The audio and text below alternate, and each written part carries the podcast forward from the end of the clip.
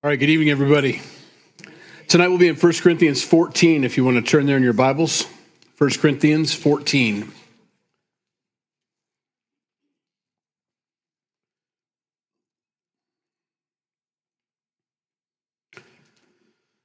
Lord, as we open your word and we have your, uh, we've been blessed to sing to you, and our and uh, our hearts are brought into that place where we can receive from you. We pray that we'd be open and receptive to everything you have for us tonight, that your word would speak to our hearts, that you would have some verses just pop off the page like you do sometimes. We just uh, we want to give you our full attention now. And so, God, pray for the gift of teaching. We pray that we'd be able to have ears to hear, humble hearts to receive, and um, that we'd learn.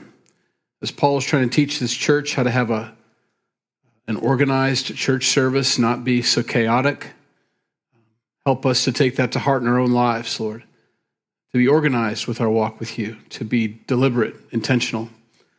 We love you in Jesus' name. Amen. Paul has taken us through these last two chapters, chapters 12 and 13, to explain to us the gifts of the Holy Spirit, how a church should function and operate with these gifts. And it's very biblical, obviously. It's in the Bible, it's very simple. I don't know why we argue about so many of these things. That's how it started, though, in chapter 12 was, I don't want you to be ignorant to the gifts of the Spirit. And so he's been very careful to take the Corinthian church and us through what it means and what they're for and how to use them and not to neglect them and to not forbid them. Um, and yet, that's what we do a lot of times in church because we're fearful, because we don't take the time to read.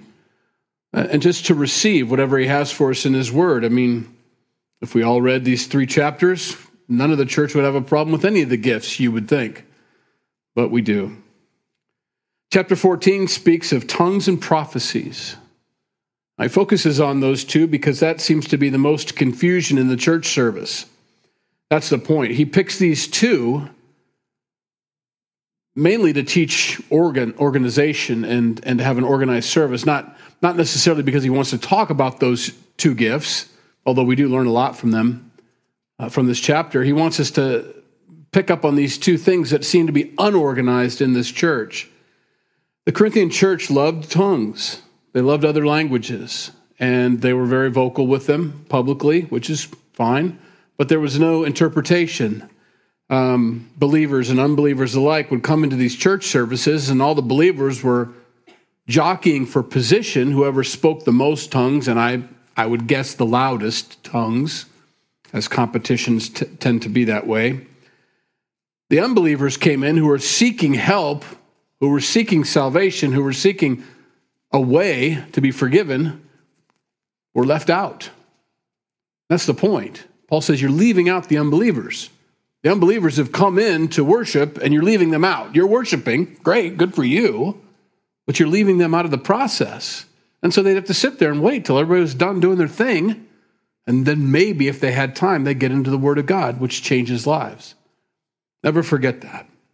That's one thing that stuck with me my whole life, and I've I've taken it to heart is the Word of God is what changes people.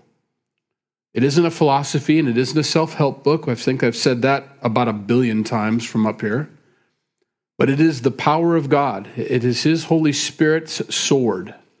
And it's what He uses to come into the hearts of men and women and change them. And so, if we ever get to that place where the gifts of the Spirit, we were so busy with them that we never got to the Word of God, then we've really not had a church service and we've nearly ha- not had worship at all. It's the Word of God that changes us. I love singing and I love worship. I could have done this worship set all night long. I don't think it, you know, you could get carried away with that. But the point of it is to get us into a place where we can receive God's word. And so if we never get to God's word, then we worship. And so Paul tries to organize this church. And it's a tough letter to write to them because they were very proud of the way they were. They were very Pentecostal, we would call it, open, and, and I'm all for that. And, and you never want to quench the spirit. But in the process of being so over, overly Pentecostal, in the sense that they were so unorganized in the use of the spiritual gifts, they actually did quench the spirit. The Spirit couldn't speak, couldn't use his sword, couldn't change lives. And so Paul tries to correct that. We left off last week with faith, hope, and love, but these three, the greatest of these is love. Love is the only way to operate the gifts of the Holy Spirit, it is the fruit of the Spirit. And so, with the fruit of the Spirit in your life, you can operate the gifts properly. It's sort of like having a driver's license, I suppose. You know, I could let some of my uh, younger kids when they were five and six drive the car, but it wouldn't have been good for anybody else, you know. But it had gone, you know. There needs to be some instruction, some training, some discipline, some guidance as to which way and how and what pedal and which what speed maybe. That's that's probably still an issue. I'm not so sure. I'm not to throw my kids under the bus, but I'm sure it's still difficult. Well, the First Corinthian church is pedal to the metal. You know, uh, pedestrians be damned kind of thing. And it's a dangerous place. He says, I want you to pursue love in verse 1 of chapter 14 and desire spiritual gifts. That's an order, not a choice. Both are necessary. I want you to pursue love and desire spiritual gifts, but especially that you may prophesy. Now, prophecy, we have this idea of some hermit coming out of a cave every once in a while and telling everybody, Thus saith the Lord, doomsday's coming, you know. Uh, we think of Jonah, you know, 40 days till judgment, and then he goes back into, you know, underneath his underneath his little tree that God made for him. And uh, and, and look out, you know, it's usually doom and gloom from these guys. Prophecy is more than that, and he'll explain that here in a minute. He'll actually define it for us here. Prophecy is far more than just uh, telling you what the future is going to hold. Okay, I want you to prophesy. If that's the gifts you want to desire, and we want to desire the best gifts, but we leave that up to God. Prophecy, Paul says, should be at the top of our list to be able to prophesy. For he who speaks in a tongue or an unknown language does not speak to men, but to God for no one understands him. However, in the Spirit, he speaks mysteries. But he who prophesies speaks edification and exhortation and comfort to men. That's prophecy. Those three things. Those who prophesy edify, they exhort, and they bring comfort. Some would say, right now, as we teach the Word of God, although teaching is a gift also, this is prophecy. We're getting comforted by God's Word here. So we hope the gift of prophecy is in operation in all of our lives. That there are times when we have people come up to us for help or we see someone in need and we share some words with them. We hope that's prophecy, comfort, edification to build someone up. Paul says that's what I want to see in the church, but that goes against the grain of the Corinthian believer. The tongues is what brings the spotlight to them. And the loudest tongue brings the brightest spotlight. To come to church with the intent deliberately to edify and build up other people takes a spotlight off you and puts a spotlight on them. Paul is bringing humility to this church. It's a very important aspect of our walk. Humility, although it makes us feel low at times, not all humility makes us feel low, but a lot of times it does. It brings us down a, notch or two, puts us in a place that maybe we didn't think we were, and then God can build on that. But he can't build upon pride. And so Paul's saying if you want to build this church, if you want it to be a strong church, a functioning church, we have to get rid of the pride and get into the humility side of things. And that's what you do. Pray that you might be able to bless other people when you come to church. That's a graduation ceremony as far as I'm concerned. We have graduation ceremonies all the time now. You go from third grade to fourth grade, there's a graduation ceremony. I don't, I don't know when that started. Whatever. Great. But for me, when the believer stops coming to church to see if they're going to be blessed, or if the music was the music they liked, or the teaching was the way it was presented was appealing to them, or people said hi to them and shook their hand and made sure that the water was cold for them and the coffee was prepared and the creamer that they like was there and there were stir sticks and there was toilet paper in the when they stop coming for that and they start coming to see if they can help and be a blessing and make sure that other people are taken care of that's a graduation ceremony. That's a wonderful place to be. That's humility. That's not thinking of yourself. That's thinking of others. How can I help? How can I be a part? How can I serve, not be served? Paul says, I want you to edify people. I want you to exhort. I want you to comfort. Now, verse 4 He who speaks in a tongue edifies himself, which you need to do at times. No doubt about that. He's not saying choose tongues or prophecy, he's saying both because tongues edifies you. I don't know how to pray. What is tongues? That's probably the biggest. Tongues is a weird word. We don't necessarily use that all the time. But we do, like if you go to, uh, you know, I think one of the language programs is babbel.com. Bad name for a company, by the way, but okay, babbel.com. the whole point of the Tower of Babel was to divide the languages, not to bring us all together, but okay. Or Rosetta Stone, that's another great language program or whatever. Um, we understand that, you know. Well, that's God's version of that. It's a spiritual gift that He gives you. Here's a language. You don't have to go through Rosetta Stone or Babel, you just do it. Now, here's the thing with it you don't understand what's being said either. You're speaking it because it's the Holy Spirit speaking through you in this language to God. It's not to men. You don't prophesy with tongues to people. You praise God and you worship God in prayer with this other language. I don't know how to pray. I don't know if you've ever been in that position before. I know I need to pray. I don't know what to say anymore. I'm kind of lost for words. And you kind of groan, Oh, Lord, you know. I wouldn't necessarily call that tongues, but if you do that long enough, pretty soon all of a sudden you'll find yourself in that place where the Holy Spirit is praying for you. I don't know how to pray, but you do. Would you pray? Would you intercede for me? Would you say the things I need to say? Would you pray the prayers I need to pray? And it builds you up, it edifies you. It also, in a public setting, though, if you're not careful, can glorify you, which is what Paul's trying to avoid here the glorification of saints over the glorification of God. So there's nothing wrong with these languages, these other tongues. It edifies himself. But he who prophesies edifies the church. I wish you all spoke with tongues, but even more that you prophesied. For he who prophesies is greater than he who speaks with tongues, unless indeed he interprets that the church may receive edification. So if there's a public tongue spoken or another language spoken publicly, a prayer to God, we pray for the gift of interpretation that the rest of the group can say amen. But if you pray in another language, I'm not going to say amen. I have no idea what you prayed. You could be demon possessed for all I know. You know, I don't know what you said in that language. I didn't understand it, but if there's a interpretation, amen. Otherwise, it's best left to yourself because it's for you. It's between you and God.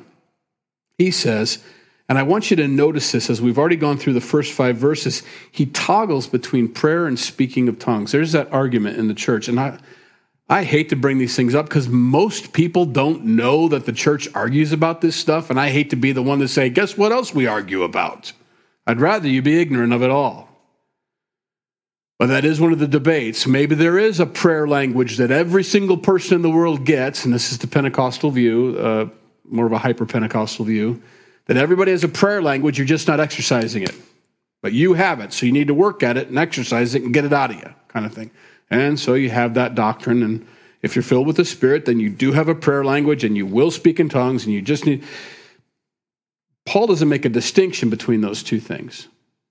Prayer language, everybody gets, they say. Speaking in tongues is a whole different gift. That's for individuals, and some get it and some don't. Well, Paul toggles between these two.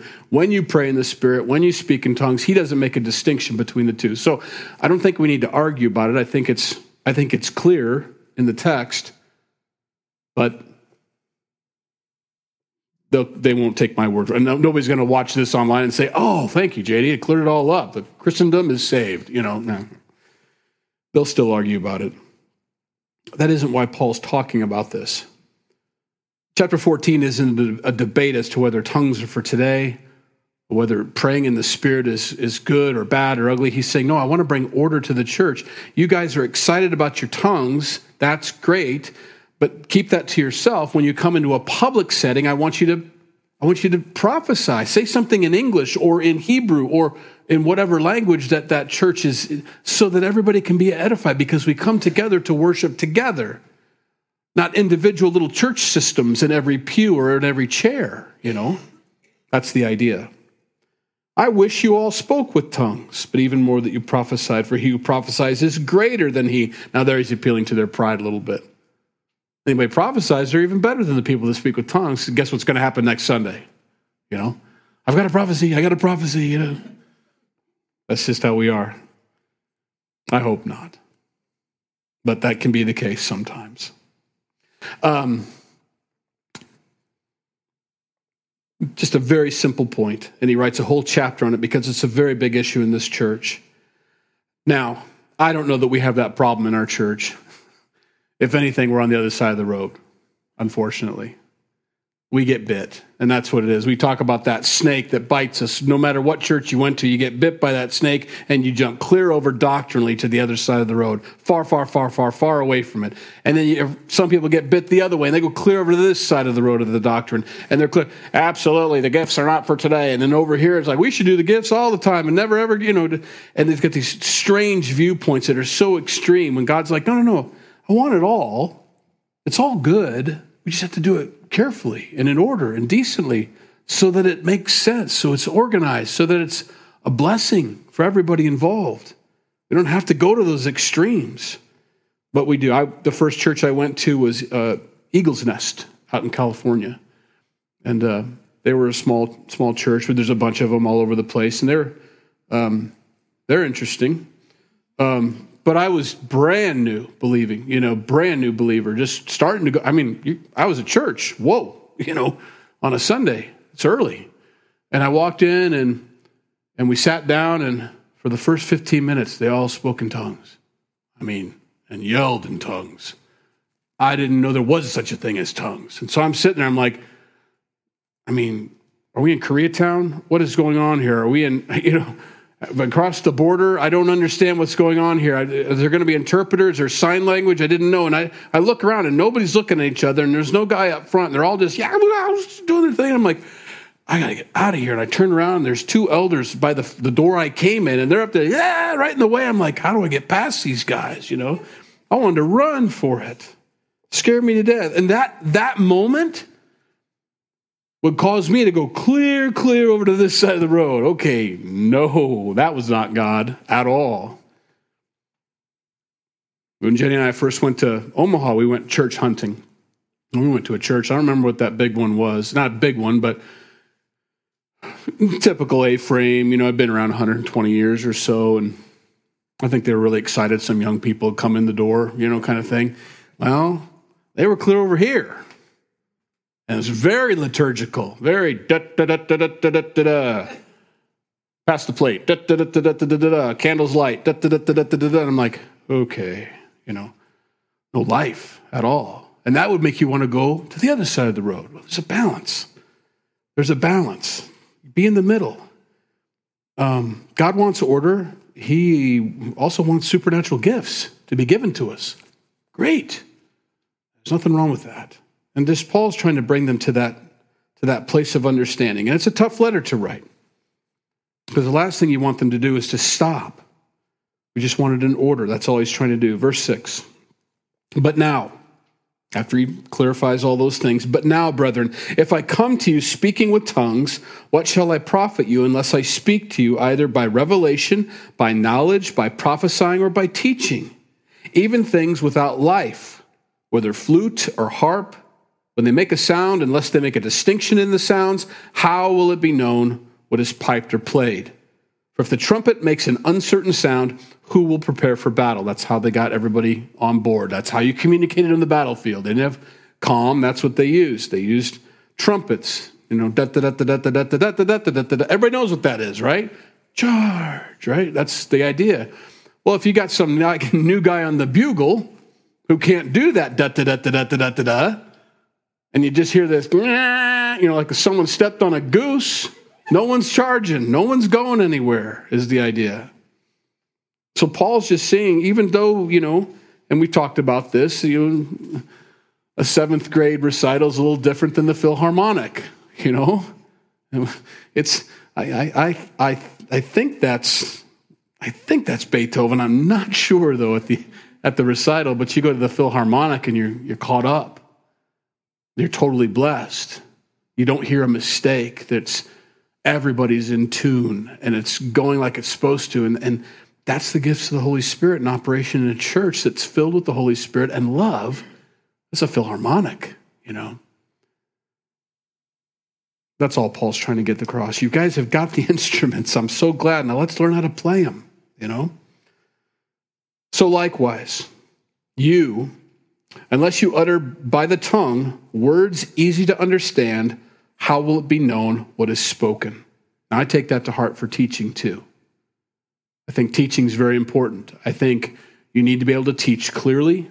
And I know I'm not clear all the time, but I do my best. Sometimes it's eighth grade recital up here. I get that. Sometimes the Holy Spirit takes over and it's the Philharmonic. But the, the intent is, the hope is that it's clearly understood by the time the teaching's over. Oh, I get that chapter now. I understand that. That's the hope. I think this applies to everything we do. I think the kids need that in their classrooms back there. I think a teacher needs to take time. We have curriculum, we have guidelines, we have some crafts, we've got some coloring pages, we've got a, a suite of information and, and materials that you can use. But the teacher, the bottom line is, has to read the text, understand what the text is, and say, what is the best, most clear way for me to give this information to these little kids at their age level? That's all it is.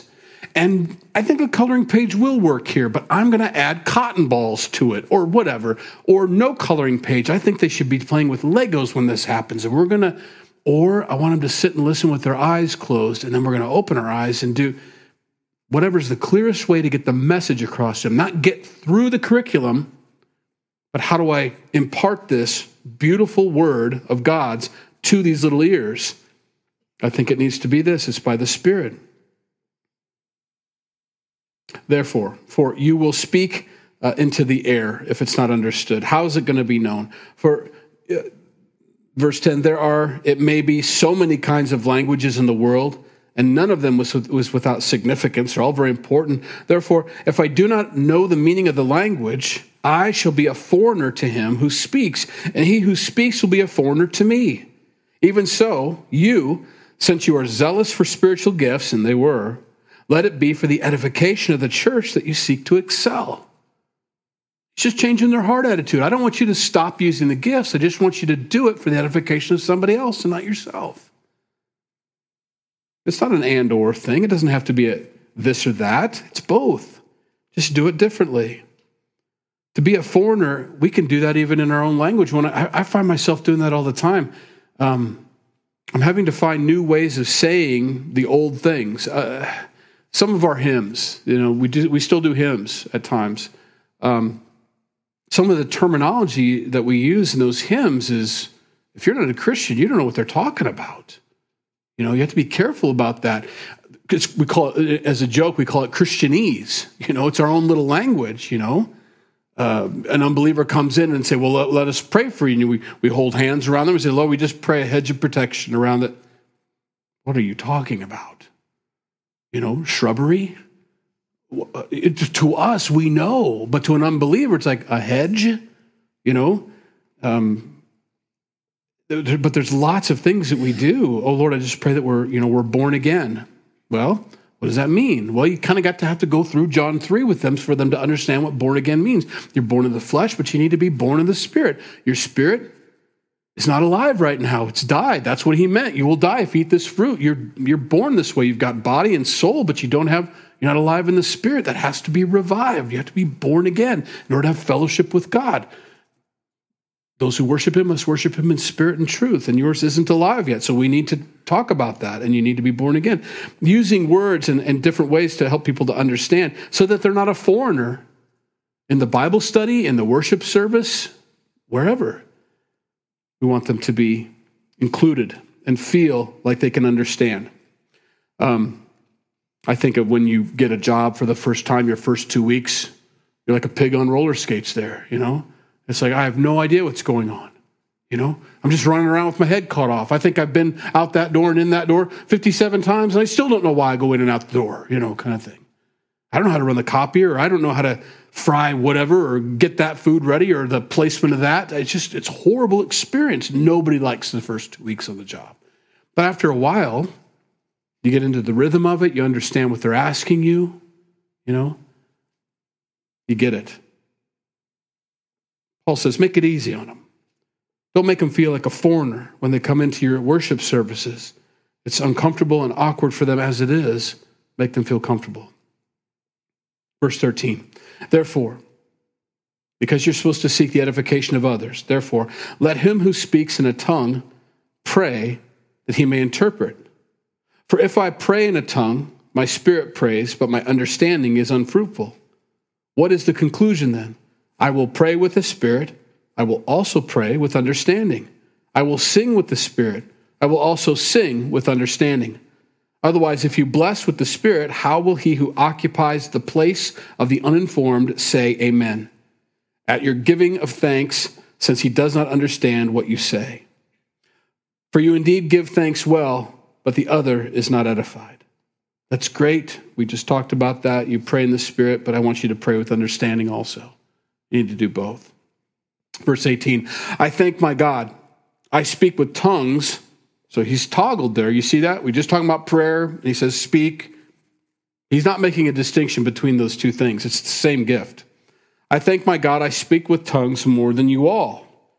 Yet in the church, I would rather speak five words with my understanding that I may teach others also than 10,000 words in a tongue.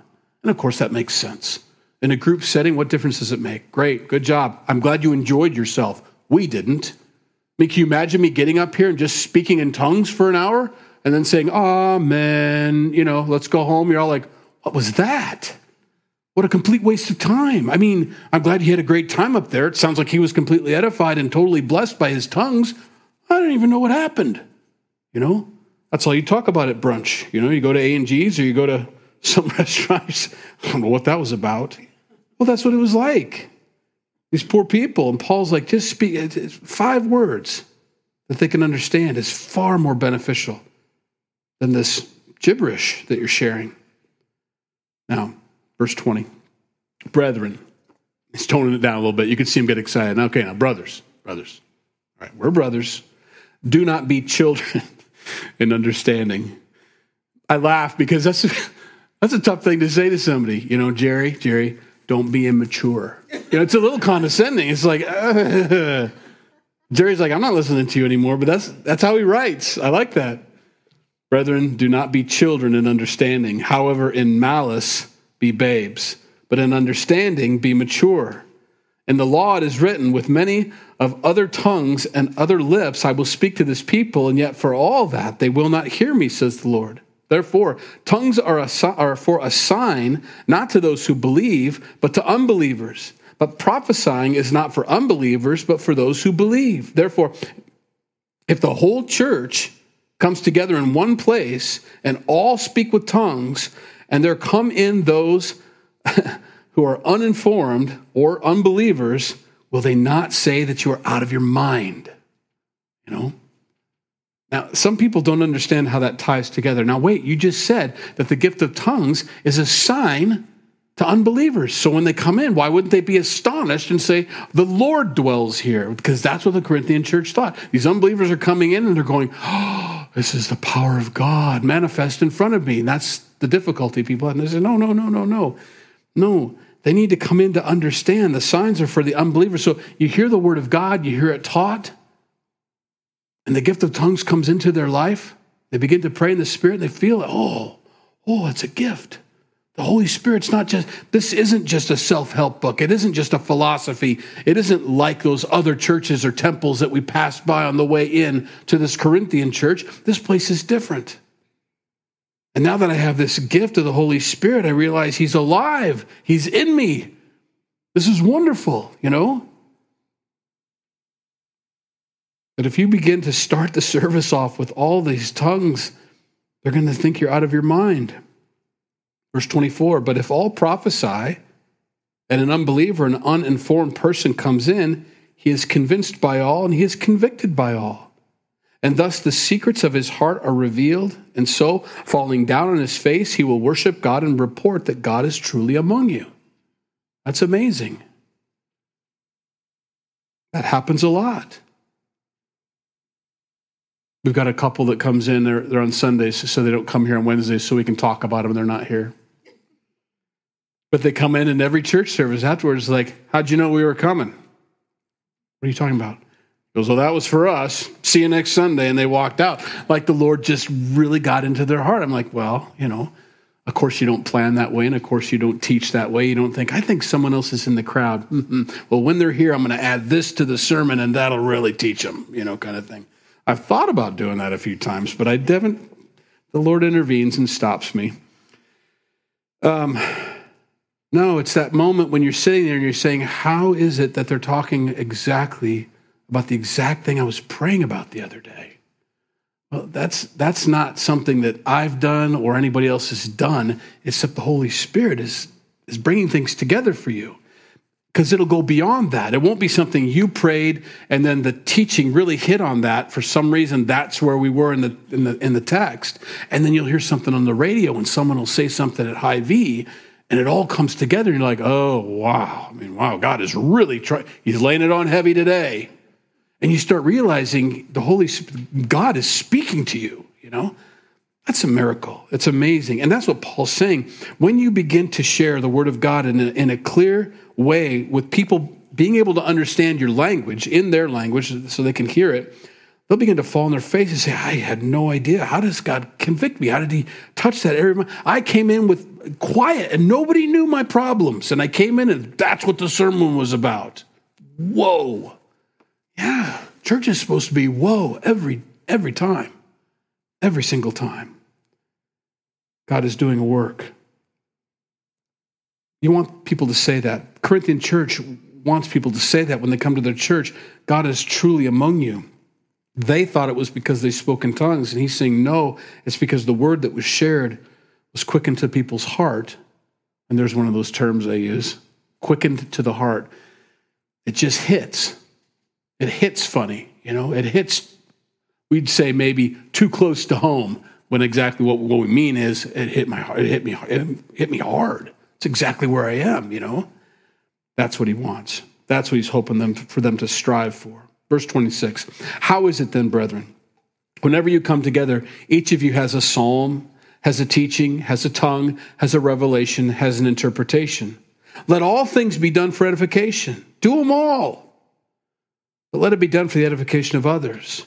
If anyone speaks in a tongue, let there be two, uh, at the most three, and each in turn, not over the top of each other. The Holy Spirit doesn't interrupt himself.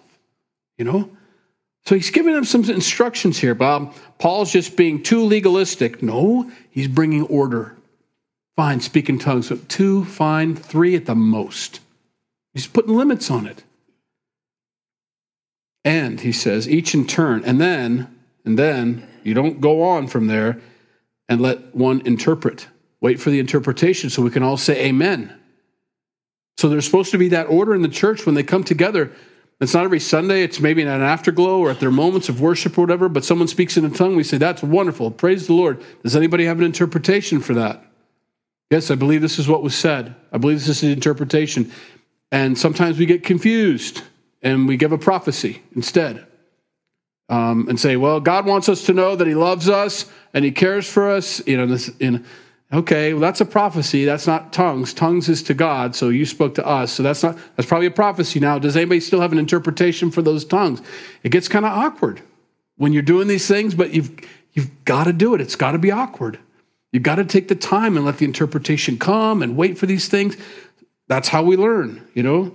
It's like a kid learning to walk sometimes. You know, they fall and they stumble and they make mistakes, but we don't tell them, well, quit, don't ever try that again, you know? Walking's for the birds. I'll just carry you. You know, no, we, we get back up and we keep going forward with it. These gifts are amazing. And sometimes you'll do it wrong. And that's okay. I'd rather you try. You know, I'd rather you be open to it and saying, you know, fear of failure is, is it really cripples people. And um, I tell you, farm story alert, but I mean, there's been a year of successes and interesting things happen and a lot of failures, but it doesn't mean we're going to pack it up and move to downtown Kansas City, you know? Give up this, forget that. We're going, you know, deluxe apartment in the sky. That's where we're going to move to, you know? You old people know what I'm talking about. The young people are like, what are you talking about? The Jeffersons. That is a show, all right. I'm going to move down. No, no, we're going to try again. You lose a calf, we're going to we're going to we're going to AI a, another cow, and then we're going to also buy a bull and and, and see, and, and we're going to keep moving forward with this. And yeah, it's new, and yeah, we're going to make mistakes, and we'll try to glean as much information as we can from other people, people who've been down this road before. But eventually, we've got to do this, you know, and uh, figure this out. And it's the same with with walking with the Lord and, and moving in the gifts of the Spirit. It's okay to try by yourself if you want to, you know. Um, let the Lord have his way with you and, and do that. And, and so that's all Paul's saying. When you're together, we've got to be kind of organized with these things. So do the Psalms, do the teaching, do tongue, revelation, have an interpretation. Let it all be done, but for the edification of everybody else. And then wait. Now here's what he says. Verse 28 But if there is no interpreter, let him keep silent in the church and let him speak to himself and to God. I don't know how you know that. Apparently, there's just some people you know have the gift of healings, or they have the gift of miracles, or the gift of teaching, or whatever. And some people have the gift of interpretation. You only know that from experience, though. They've interpreted before when tongues were spoken in public. You see? That's how it happens. Or you know you have that gift. But if that person isn't there, or you don't think that's happening, then you just need to stop. Don't do that anymore. Do that on your own. That's between you and God. Let him speak to himself and to God. Let two or three prophets speak and let the others judge. In other words, a prophet doesn't just get to say, Thus saith the Lord, and everybody say, Well, it must be true. No, we can sit back and say, I don't think that's of God. I've had to do that at an afterglow before. Really awkward. Oh. It doesn't mean we stop having afterglows. It doesn't mean we stop having our worship nights, you know. We just have to be open to being corrected. You know, how did you know the prophecy was wrong? Because it was so condemning. It was so horrible. You know? And you could tell, you can tell when someone stands up and speaks from their flesh. And because they want you to hear them, they say at the end of it, Thus saith the Lord. That doesn't mean it was the Lord. It just means you want us to give you a pass. No, we're to sit in judgment. When someone prophesies, the people listening get to judge the prophecy. It's biblical. It's in the Old Testament, it's in the New Testament, both of them. So if you prophesy, stand by. You know, thus saith the Lord. That doesn't mean don't question me. that means you better be right. The Old Testament says we can throw rocks at you afterwards if you're wrong. Now, we don't do that anymore. But boy, those prophets were careful. If you weren't 100% accurate, you get stoned. And I, I be very careful about that stuff. We don't do that today, but you get to be judged by the people. We can say, no, I don't think that's of the Lord. And Paul says that. When you do that, let others be judged. Now, this is putting um, a damper in the best sense of the word. A damper has a purpose in a, in a chimney. You change the damper, you change that, you change how much smoke, how much air is coming in and out of your furnace, and that keeps it at a, at a, at a low boil, basically, or at a, at a constant you know, that's what a dampener does. You know, you can open it wide up and you're going to have a lot of air and you're going to burn through your wood quickly. You can dampen it a little bit. It's going to slow down the air and keep everything warm and let it burn consistently. That's what Paul's trying to do. They're wide open, you know. He says, let's, let's, mm, let's just a little bit. Two or three prophet, uh, two or three prophets at the most, two or three tongues. Make sure you interpret. Mm, just tilting it a little bit. I don't want to shut it off. I don't want to throw water on it. I don't want to quench the spirit. We're just dampening. You get it. You get the idea. But if any, if anything um, is revealed to another who sits by, let the first keep silent. Wait your turn to prophesy. Don't interrupt. Don't overlap. For you can all prophesy one by one, that you all may learn and all may be encouraged.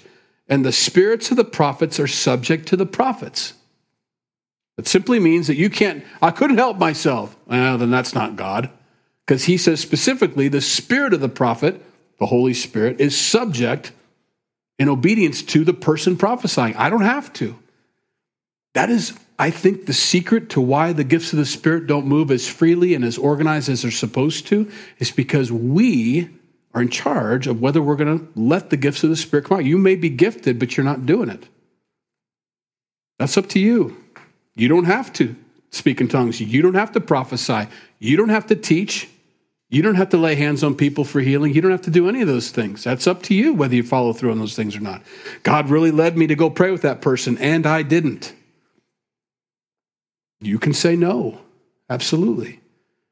Paul is telling the Corinthian church tone it down, wait your turn, you know, go in order. But he's by all means not saying stop. He's saying do it decently and in order. For God is not the author of confusion, but of peace, as in all the churches of the saints. Peace. It's supposed to be peaceful. It's supposed to be edifying, and you'll know the difference. You'll know the difference. That's probably one of the biggest indicators of whether it's of the Lord or not, is you'll have peace in your heart. I trust that all the time. You know, Jenny and I have to make decisions all the time about this farm and what we're going to do. And sometimes we'll we'll get ahead of ourselves and we'll do something. We'll say, I don't have a peace about it. This doesn't feel right. We'll have to backtrack. You know, we got excited. We did something. Eh, I don't think so. We just had to do that with a calf that we were going to buy. We said, we, it's not the right one. We're not supposed to do this. And we found another one. Now we're in the valley of decision again. I don't know if we should buy this bull or not. We got to wait till we have a peace about it. Then when we do, you shoot. God is the, the author of peace. He's not the author of confusion. And that's what the Corinthian church was known for. It was a confusing place for people to come. Please note that he says that everybody in the church is a saint. I don't have to say that, hopefully, to everybody, but you do understand that a saint is someone who believes in Jesus Christ. If you're a believer in Jesus Christ, you are a saint. The sainthood that is bestowed upon people from certain denominations is not biblical. You wouldn't believe how far it goes. Um, I don't want to take a lot of time on it, but the idea that some people are saints and some people aren't that are in Christianity is very erroneous. It's a horrible teaching because the, it started off with it's a scale situation. They did so many good works in their life, they did so much extra to get into heaven that they, we give them sainthood, and now all that extra that they didn't need to get into heaven can now be given by the leader of the church to those who didn't do enough good works. And guess what? It costs money. I mean, it's absolutely contrary to Scripture. Every one of you is a saint. Saint Laurie, It's a great name. Saint Tanner. Saint Aubrey. I love this. Saint JD, whether you like it or not, I'm in the group. You're a saint. All the churches of the saints. I've been waiting to get to this one 34 and 35. You women, listen up. Shh. You're supposed to be quiet. Let your women keep silent in the churches. They're not permitted to speak. I'm just going to leave that right there. But they are to be submissive, as the law also says. And if they want to learn something, let them ask their own husband at home, for it is shameful for women to speak in churches. Amen. Shh. Oh, no, you're not a woman. You can, do, you can do whatever you want. She can. Now, me, he means what he says. He means that. And it's right, but it's not what you think. It's not like women shouldn't be heard. It's, remember what we're talking about here. Keep it in context. The church is chaotic, everybody's doing everything all the time. I'm to I'm not to look at anybody when I say this, so I'm to turn around. But when we're worshiping and singing songs and you're talking to each other, whispering to each other while we're singing, it's very distracting. I can't worship because I want to know what you're talking about. I'm an eavesdropper. It's very distracting. Refrain from that. Why? because we're trying to worship God and you're stealing the attention away from God and onto yourself. Now, a lot of churches do that. I grew up in a, in a church like that. We could talk all the time, didn't make any difference, and nobody cared because nobody was worshiping. They're just singing the hymns because that's what we do. We're on stanza number four. Da, da, da, Close the book, put it away. Whew, hate that song, you know. Nobody's worshiping. But the whispering and the, and the little Bible studies that go on during the Bible study in the back rows with each other is very distracting. Now, I'm bringing this up because that's what was happening in the church. Paul was concerned in this day and age, and maybe we should bring this back. I don't know. Women sat on the right and men sat on the left of the church. They would separate. When they got, you go to a synagogue today, a Jewish synagogue, guess what? You're not sitting with your husband. It's the same thing. You sit on opposite sides, right? And all the guys have yarmulkes on, or I think that's what they're called, little skull cap. And uh, Believe it or not, y'all have to wear them. And that's what they would do. So imagine this you're teaching, and Jenny yells across, What'd he say, JD? Shh. You know? And this is happening. This is going on in the church. All this confusion. He says, Be quiet when you want to learn and you don't understand something. Ask your husband at home. Wait till you get home to do that. If you want to whisper and you want to have a Bible study that's more important than the teaching that's happening up here, go out to your car. If you walk out there during a church service, you think this middle ground is a place where you can have conversations and coffee? It's not. It's a place for people to go so they can hear their kids or go to the cry room or go to the bathroom and not disturb everybody by coming back in the doors and stomping up to the front row and everybody stops listening to the teaching and watches everybody walk to the front of the row. It's order, it's decent, it's polite. That's what Paul's getting at here. He's not saying women can't talk. Women have the gift of prophecy the scriptures tell us. You know, keep it in context. Paul's trying to bring order to this. Stop yelling back and forth. What he said was, no, I don't believe it either. I mean, can you imagine? It's horrible. Now, let me put you, give you some scriptures, though, that will maybe go along with the way you first read it, because he's not too far off. Not that women are supposed to be quiet, but scriptures are very clear about an order in the family and an order in the church. And husbands are, whether you like it or not, you're the high priest of your home. And your wife ought to be able to come to you and ask you questions, spiritual questions, and you need to give them answers. And if you don't know the answer, you can tell them, I don't know the answer, but then it's your responsibility to find out the answer to teach your wife, to share with her. If those roles are reversed, it's wrong. It's wrong. Now, what that causes us to do as men is to step up. You know, I have that we have that conversation a lot with people. It's very common because the roles have been reversed. Our society has been telling us for years that there's no distinction between men and women. You can see it coming to its fruition right now. The world doesn't know what a man and a woman are, they don't know it, they don't get it. And somewhere along the, the line, the church has adopted some of it, and they don't realize what they've done to God's word. They've made God a liar. Um, so let me read you some scriptures. It's Ephesians 5. I use this for weddings a lot of time. Uh, I'm asked to use this for weddings a lot of time. I don't just force it on people. They get to choose their scriptures. But Ephesians 5:22, wives, submit to your own husbands. Is that a hard statement for you? It shouldn't be. Submit to your own husbands. You don't have to submit to other people's husbands, but you do submit to your own husbands. As for the husband is the head of the wife, as also Christ is the head of the church and he is the savior of the body. Paul is bringing in, and even in this letter to the Ephesians, order. The Ephesians church doesn't know what a Christian marriage looks like. Paul is teaching them. Therefore, just as the church is subject to Christ, so let the wives be to their own husbands in everything. Now, husbands, verse 25, love your wives just as Christ also loved the church and gave himself for her, that he might sanctify and cleanse her with the washing of water by the word, that he might present her to himself a glorious church, not having spot or wrinkle or any such thing, but that she should be holy and without blemish. Oh, my wife, she's a battle axe, you know, you might say. She's just constantly nagging. And then, are you washing her with the word of God? Well, no, she won't listen to me. You got to share the word of God. You got to be the high priest of your home. You need to take that spiritual leadership in your home.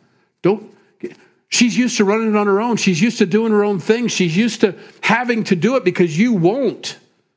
She will walk with Jesus whether you're going to lead her or not. And if you're not leading her in the ways of the Lord, you're causing her and forcing her to do this on her own. She doesn't respect you because you don't respect Jesus. Respect Jesus. We're called to that as husbands. I guarantee you guys, if you do 25, 26, 27, 28, 29, 30, do those verses, you'll change your life. You'll change your marriage. Do those things. So husbands ought to love their own wives as their own bodies. He who loves his wife loves himself. No one ever hated his own flesh, but nourishes and cherishes it, just as the Lord does the church. For we are members of his body, of his flesh, and of his bones. For this reason, a man shall leave his father and mother and be joined to his wife, and the two shall become one flesh. You can see why we use this for a wedding. This is a great mystery, but I speak concerning Christ and the church. Nevertheless, let each one of you in particular so love his own wife as himself, and let the wife see that she respects her husband. So if you were offended by 34 and 35 and think that can't possibly mean what it means, well, there's other scriptures that do hit awfully close to that. And please understand, they're true. It's true. To think that you can have your marriage any other way than the biblical prescription for it is a recipe for disaster. You will coexist, you'll be roommates, you may be partners, but you will not represent a Christian marriage if you're not doing it this way. This is the way to do it. 1 Peter chapter 3 verses 1 through 6 wives likewise be submissive to your own husbands that even if some do not obey the word so that gives you that you don't have that out. Even those who don't obey the word they without a word may be won by the conduct of their wives. You want to witness to people? I feel like i have the gift of evangelism. Evangelize your lost husband then. And here's how you do it. Quietly. When they observe, these unbelieving husbands observe your chaste conduct accompanied by fear. Not fear of them, but the fear of the Lord. Do not let your adornment or what you wear be merely outward, arranging of the hair, wearing of gold, putting on fine apparel. Rather, let it be the hidden person of the heart with the incorruptible beauty of a gentle and quiet spirit, which is very precious in the sight of God. It's beautiful to God. You're called to that. You're freed up from that. The world has placed upon you Women, way too much. Way too much. It is not your responsibility to carry this world. You've got way too much on your plate as it is. And the fact that men are sitting back and not doing what they're called to do in your life for you and causing you to carry that burden also, along with all the other things you're required to do, it's too much for you. God's never placed those things upon you. The world has. And it's wrong and it's unfair. And it's not liberating, it's binding. It shackles you. Verse 5 is my favorite, and 6. For in this manner, in former times, the holy women who trusted in God also adorned themselves, being submissive to their own husbands, as Sarah obeyed Abraham, calling him Lord. no, there's a lot of giggling, like, I can't, man. Jenny from now on. she would, though. It's, a, it's funny, but Paul's bringing up a very serious moment here. Why can't you do that? Why can't you? He's not Lord worthy. Okay. God is looking at your heart, not at his. Guys, God is looking at your heart, not at hers. Our responsibility is to do what God's called us to do. Imagine what would happen if we obeyed these things and didn't take the world's advice on these things. Imagine. It's so archaic, it's so, it's so outdated. Not till recently. Not till very recently have we outdated these things and caused these things to be old news. And from the moment we caused these things in our society to be old news is the decline that we're seeing right now. It's from that. It's from that. Men are supposed to love their wives like Jesus loves the church, which means he allows the church to crucify him. He serves, he washes feet, he makes sure they're taken care of. If he needs prayer, if he needs alone time, he makes sure that everybody else is asleep and taken care of, and then he has his time. He doesn't abandon his family for hobbies. That's a child. That's what a child does. No. Men wait till every, men are supposed to do that. And when men do that, a woman can, okay, how hard would it be? To, well, I can obey Jesus. That's what I hear all the time. I can obey Jesus. Of course I can. He's always looking out for my best interests. He's always loving me. He's caring for me. I know what he's done for me in the past. He's died for my sin. Exactly. Guys, we can make it easy or hard for our wives to fulfill their calling upon their life that God has placed there. We can make it easy or hard on them. But, ladies, on the other side, it doesn't mean that we're still not called to those things, whether it's easy or hard. I'll leave that there. I took that opportunity. I, it's called springboarding. You're not supposed to do that when you teach, but I, I sprung board a little bit there off of 34 and 35. 36, and we'll finish up here. Or did the word of God come originally from you? Or was, was it you only that it reached? If anyone thinks himself to be a prophet or spiritual, let him acknowledge that the things which I wrote to you are the commandments of the Lord. But if anyone is ignorant, let him be ignorant. Do you know what he said there? Okay, if anybody in there says you're spiritual, make sure they say that my letters to you are awesome. I like that. He's not, he's not afraid to say it because if you've got people in your church that are afraid to say that the letters I write to you right now are not of God, then they're not of God and they're not walking with the Lord. Paul was so sure of what he was writing and what he knew about God that he says, anybody that you can use my letter as a litmus test for those who are spiritual in your church. It's a big deal. I think it's still litmus today. If there is anybody in any church that doesn't think that the First Corinthian letter is for today, then they're not spiritual. Verse 39 Therefore, brethren, desire earnestly to prophesy, do not forbid to speak with tongues. Let all things be done decently and in order. What a perfect summation. Let's pray. Lord, we love you. We thank you for your word. We do. We really love it. We want to be straightened out. We don't come here knowing everything, we come here knowing nothing. And ask you to come into our lives and teach us, like a Corinthian church or like an Ephesian church, what does it look like to be a Christian? What does it mean to be a follower of yours? So we placed ourselves at your feet to learn of you from your word. Change us now. Help us to just receive with gladness what you've given to us tonight, to apply it to our lives, and to let you do an awesome work, to restore marriages, to bring order into our lives and into our fellowship here, and to this to our towns that we're from, to our spheres of influence. Lord, help us to bring order as we follow you and walk with you. We love you. Bless these folks as they go tonight. In Jesus' name we pray. Amen.